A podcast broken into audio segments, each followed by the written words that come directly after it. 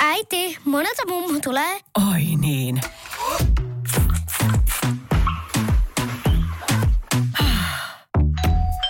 Helpolla puhdasta. Luonnollisesti. Kiilto. Aito koti vetää puoleensa. Tämä on podcast Kohdatut.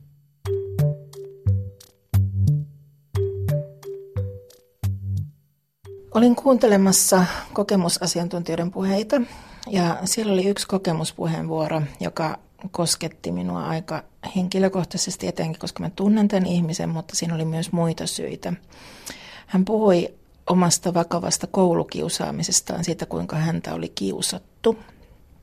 Ja mä olin, se oli hyvin koskettava tarina monin tavoin, mutta siinä risteili mun sisällä aika monia tunteita, koska mä oivalsin siinä samassa ja myös sen tilaisuuden jälkeen, kun mä pohdin sitä, sitä, että miten vakavasti mä olin itse kiusannut itseäni oikeastaan koko elämäni. Eli mua ei ole kiusattu ulkopuolelta. Mä en muista, mä olen miettinyt sitä tosi paljon. Mä en muista, että mua olisi koskaan kiusattu. Tietysti jotain pientä on saattanut olla, mutta ei mitään tämmöistä varsinaista kiusaamista koskaan. Se mun oma ääni, se minä, se mun oma puhe on ollut hyvin julmaa, on ollut hyvin brutaalia ja, ja mä olen itse aiheuttanut itselleni tosi pahoja vammoja. Et ne ei ole tullut ulkopuolelta, vaan ne on mun sisältä tullut. Ja se tilanne oli tosiaan, että se oli hyvin koskettava hänen puhe.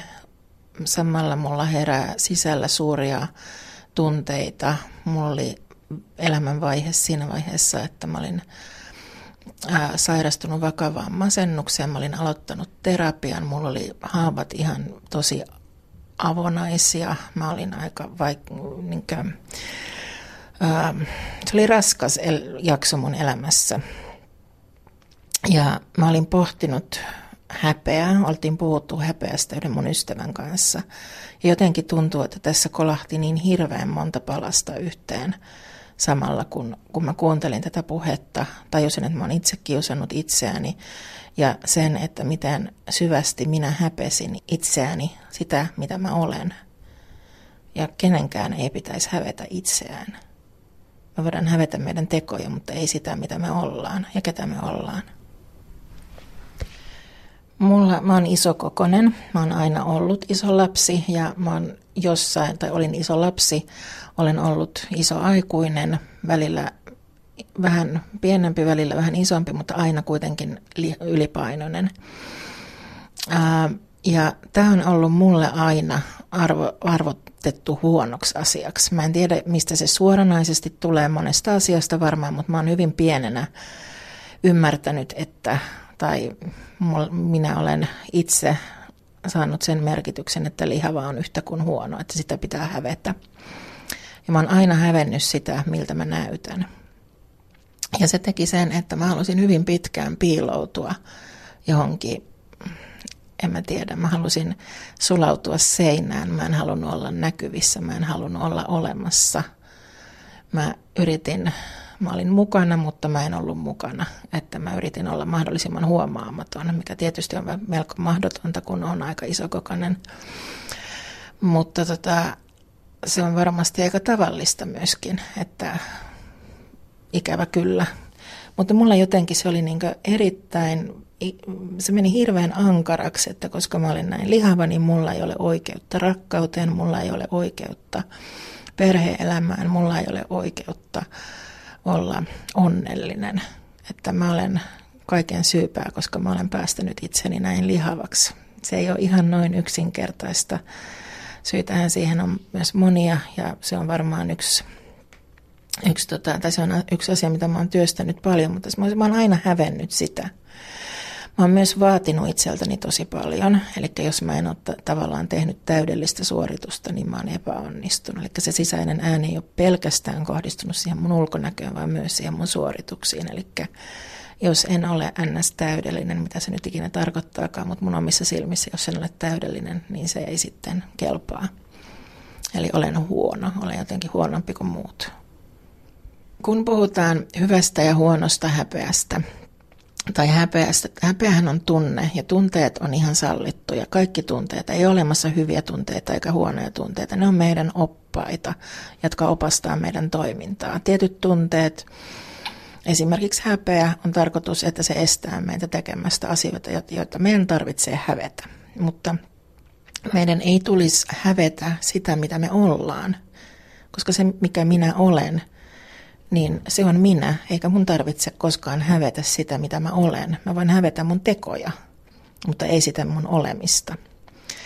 Ja, mutta mä lähtisin vetämään sen rajan siihen, että milloin puhutaan häpeästä ja milloin puhutaan haitallisesta häpeästä. Se haitallinen häpeä on sitä, kun se tunne tulee, sä lähdet vellomaan siitä, kun se tunne kasvaa liian suureksi, kun sä et osaa päästä sitä irti mun tilanteessa esimerkiksi se, että mä saatoin etenkin nuorempana hyvin paljon hävetä jotain tekoja ja mä saatoin pitkään kokea, että voiko mä siinä tilanteessa tein noin ja noin itse, niin, niin se jäi sitten pitkäksi aikaa jäin vellomaan siihen. Itse asiassa mä teen sitä edelleen. Mä saatan kokea, että mä en ole vastannut jollekin ihmiselle johonkin viestiin, niin mä saatan niin miettiä sitä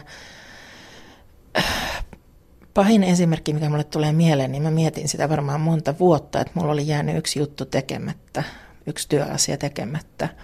Ja mä näin sen ihmisen pari-kolme vuotta sen jälkeen.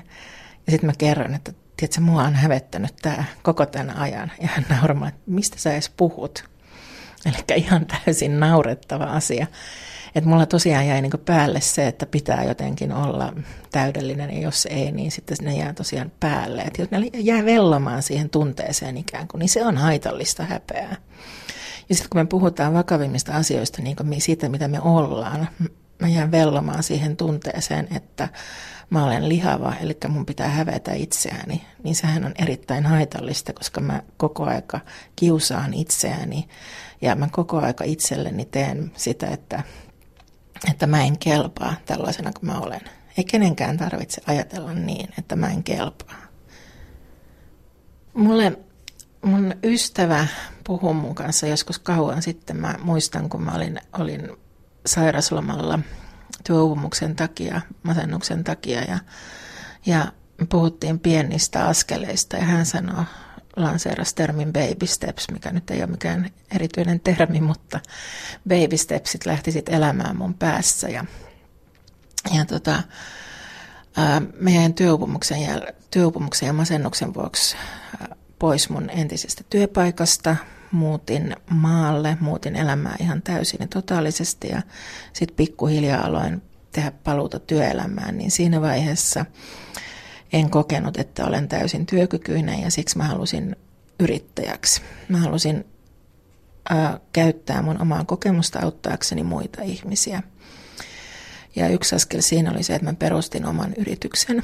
Sen nimi on Baby Steps Consulting, eli pienet askeleet, ja se on, se on tota, muistuttamassa mua ihan kaikessa, mitä mä teen siitä, että että kaikki lähtee pienistä askeleista. Kaikki muutokset, mitä ikinä muutoksia me tehdään, niin me lähdetään usein tosi helpolla hakemaan liian suurta kerralla. Me ei malteta ottaa pikkuhiljaa. Ja sitten me turhaudutaan, kun ne muutokset ei tuota tulosta, ja sitten me palataan siihen vanhaan. Niin tämä Baby Steps on ollut mulle semmoinen muistuttaja siitä, että – mitä mä haluan muuttaa mun näkemystä omasta itsestäni. Ja mun pitää tehdä se pikkuhiljaa, pienin askelin. Mikään ei tapahdu sillä, että mä tänään päätän, että nyt mä muutun ja sitten mä oon huomenna muuttunut. Mutta jos mä päätän, että mä tänään muutun ja sitten mä alan tehdä pieniä muutoksia, niin sitten mä huomaan ehkä vuoden päästä, että mä oon tehnyt itse asiassa muuttunut aika paljon. Ja mulla nyt tässä tilanteessa siitä havahduksesta niin on 14 vuotta, niin sen ne muutokset on ollut aika huikeita. Mun elämä on ihan täysin erilaista. Mä uskallan enemmän. Mä uskallan olla oma itseni. Mä tunnen itseni. Mä olin, silloin mä olin niin sulkeutunut, että mä en tiennyt kuka mä olen. Mä en tiennyt mistä mä pidän. Mä en tiennyt mitä mä haluan. Mä olin vaan semmoinen suuri, äh, sulkeutunut ihminen, joka näki itsenä, itsensä vaan huonona. Tai no, tuo nyt ehkä vähän liioiteltua, kyllä se nyt oli hyviä asioita, on hyviä asioita ja kyllä mä sen on tiennyt, mutta, mutta se pohjimmainen, siellä pohjalla oli kuitenkin syvä itseinho ja häpeä. Minä en kelpaa. Ja tota mä oon toistanut itselleni niin monta kertaa, niin monella eri tavalla. Mutta enää mä en usko siihen.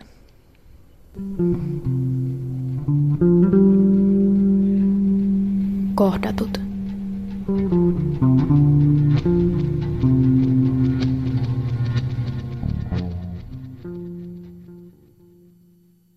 Täälläkö sä oot? Hei kuule, meidän pitäisi nyt kyllä varmaan lähteä. Laiva on jo melkein tyhjä ja autokin pitää hei ajaa ulos. Aha, joo.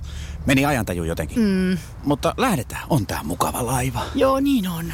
Sitä paitsi ei täältä kaikki ole lähteneet. Kato nyt tossakin. Ne on henkilökuntaa. Ei niin, me jo tutustuttiinkin, hei. Joo, hei, hei kiitos kaikille kovasti taas kärsivällisyydestä. Finlines. Meillä koet meren.